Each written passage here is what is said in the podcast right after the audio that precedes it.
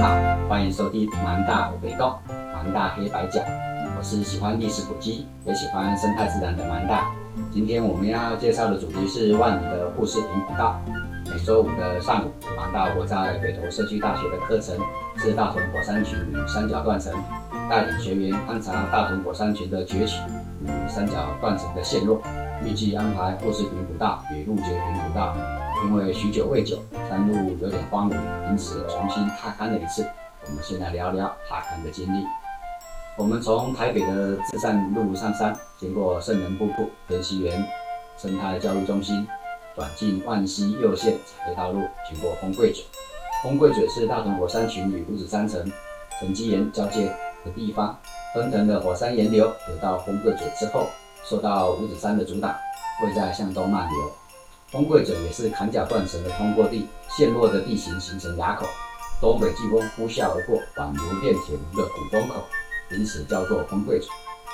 坎角断层陷落时造成的地壳裂隙，温泉喷气涌出，形成大同火山群的特殊地质景观。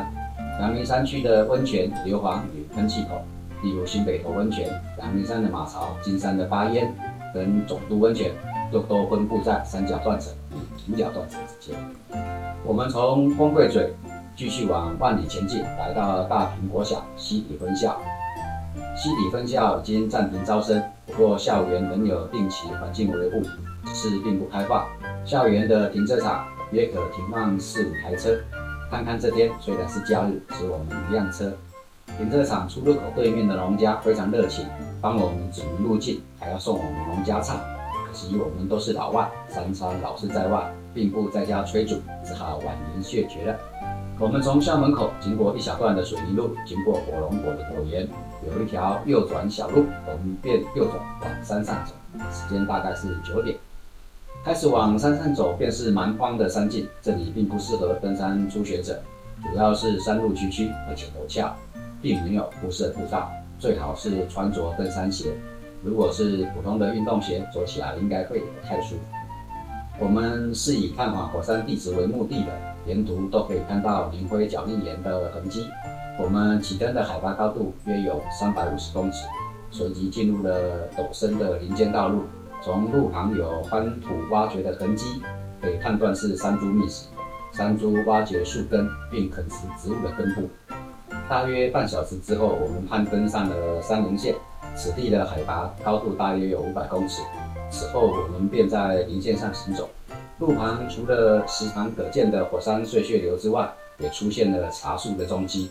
这里以前是茶叶的产地，从清朝时期开始，汉人便向原住民承租山坡地种茶。到了日本时代，草山红的红茶，甚至是北海岸地区的重要出产。可惜现在茶园都荒废，只剩下路旁一些高大的茶树，依旧诉说着昔日的繁华。不久，我们便在右侧遇到前后两条向下的岔路，标示说明往大尖茶行的遗址。从这里往下切，经过一条小溪流、土地公沟，就可以抵达大尖聚落及大尖茶行的遗址。大尖聚落在清朝时期形成，以种植茶叶为主。大约在两百多年前，汉人移民开始进入北海岸山区种茶。随着淡水开港，茶叶成为台湾的重要出口商品。靠近淡水港的北海岸地区，成为最重要的产区。万里的茶叶种植又以富士林山区为主。大圈聚落全盛时期约有两百多人居住，是个繁华的山区小聚落。大间茶行的前身是日本时代一九二九年期间成立的大间茶叶组合，负责人是吴山，由当地茶农十八人，茶园面积约七十甲，是万里地区唯一的一家公司形态成立的组织。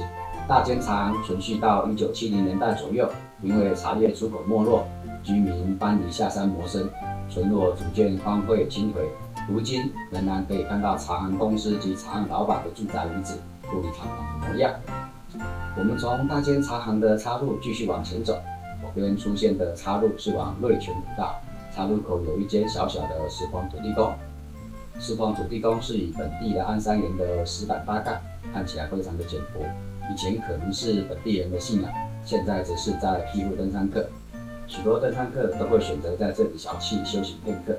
石峰土地公的海拔高度约有五百六十公尺，从石峰土地公再继续往前走，山路有点湿滑，高度也不断攀升，从突破六百到突破六百五十，接着就豁然开朗，高度略微向下俯瞰，眼前有一片大草原，我们来到了大尖山草原。大尖山草原是以前养牛放牧的地方，右侧有一条小路通往海拔六百四十公尺的富士坪山，有一颗荒芜客的基点。大尖山草原往黄水山方向有一个大尖池，这里人烟稀少。最多的动物是山猪，满山遍野都是，其实是水牛跟山羌。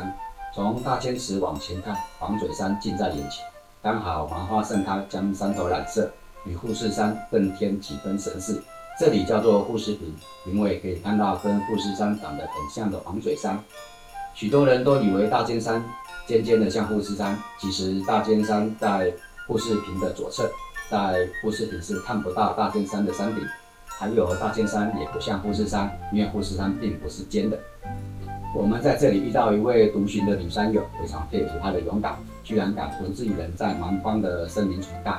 女山友说，她其实也非常害怕，但是还是勇敢地向前走。沿途听到山猪在嚎叫，听声音感觉非常愤怒的样子。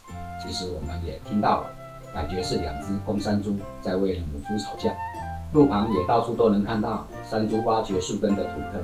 我们今天只预计半天的时间，在护士坪简单休息之后便往回走。回到大坪国小西底分校的时间约十二点，来回耗时约三个小时。护士坪古道的登山客非常稀少，今天虽然是假日，大概总共只遇到十名山友左右。我们在富士林下山之后，接着去找鹿绝坪古道。以前在万里的头前溪溯溪时曾经来过，但是当时是熟人带路，现在自己来找就有点难找。幸好很快就找到了。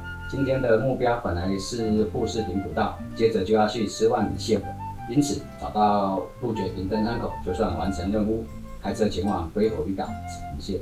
今天是假日的缘故，又是中午吃饭时刻，停车场严重客满，到处堵车塞车，大约找了将近半小时才幸运找到一个车位。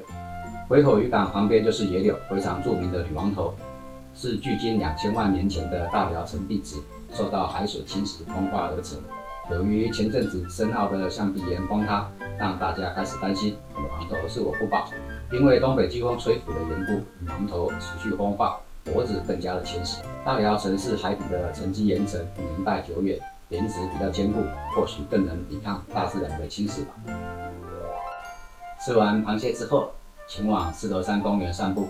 狮头山是属于五指山层结构，距今有三千多万年的历史，是台北地区最古老的岩层。以细子的五指山命名，只分布在细子内湖北头一带。因为大屯火山喷发时，火山岩流与碎屑流覆盖在五指山层上面，北海岸地区只有狮头山一角与海上的竹排屿逃过被火山岩覆盖的命运。整座狮头山公园都是沉积岩地形，公园步道景观设施整理得蛮好。可以看到地质与海岸的景观，也有当年海防干哨的设施遗留。轻松散步，慢慢欣赏原生植物，然后就回程台北。路上稍微塞车了一下，嘉义风景区到处都塞车。